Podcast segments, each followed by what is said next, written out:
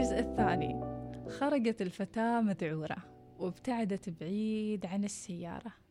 أنا ما حاولت إطلاقا أني أتبعها لكنها كانت في مستوى نظري وكنت أسمعها تصرخ بصوت عالي. تس... تصرخ بصوت عالي تقول أنت إيش تريد مني؟ ليش تريد تأذيني؟ أنا إيش اللي سويته حالك؟ اتركني في حالي اتركني في حالي. مع انه بروحها يعني. وهذا اللي زادت حيرتي وابتعدت عنها أكثر وكلم وكلمتها بهدوء وبينت لها أني ما أعرفها وأني ما أريد منها شيء فقط أريد أقدم لها المساعدة إذا كانت محتاجة للمساعدة. وعرفتها بنفسي وطبيعة عملي ولاحظت ولاحظت بعدين إنها هدت شوية. بعد دقائق استعادت كامل هدوءها واسترجعت حواسها وصارت تتقرب من السيارة. ولما وصلت سألتني سألتها سألتني عن اللي صار معها وليش هي كانت خارج سيارتها. قلت لها سلامتك موضوع بسيط.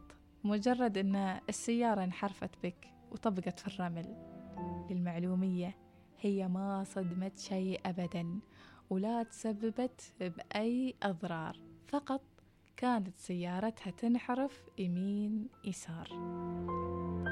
وبعدها خرجت من الشارع وطبقت في الرمل. حلوين؟ حلوين. وبعد الهدوء بلغتها. إني بلغت الشرطة وإنهم جايين في الطريق. قالت لي ليش تبلغ؟ أنا ما عملت شيء ولا أذيت حد ولا خربت أي ممتلكات. وطلبت مني استخراج سيارتها من الرمال. وفعلا هذا اللي صار. حاولت والحمد لله. وطلعت سيارتها ولاحظت سرورها وشكرتني. وبعدين قالت لي شيء وطلبت مني طلب غريب.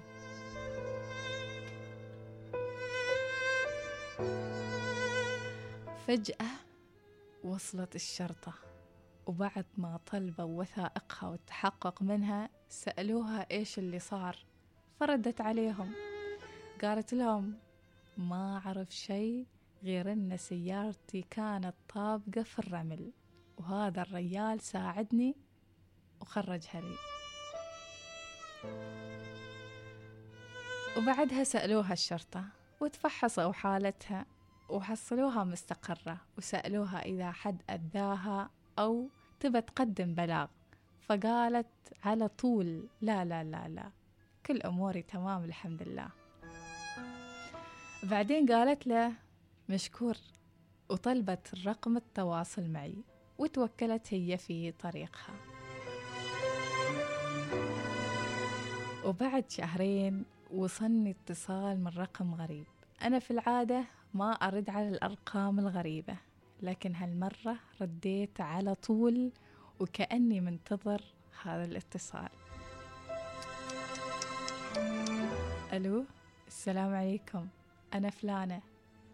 الفتاة اللي ساعدتها تاريخ 30 يوليو 2012 في شارع نقط نقط.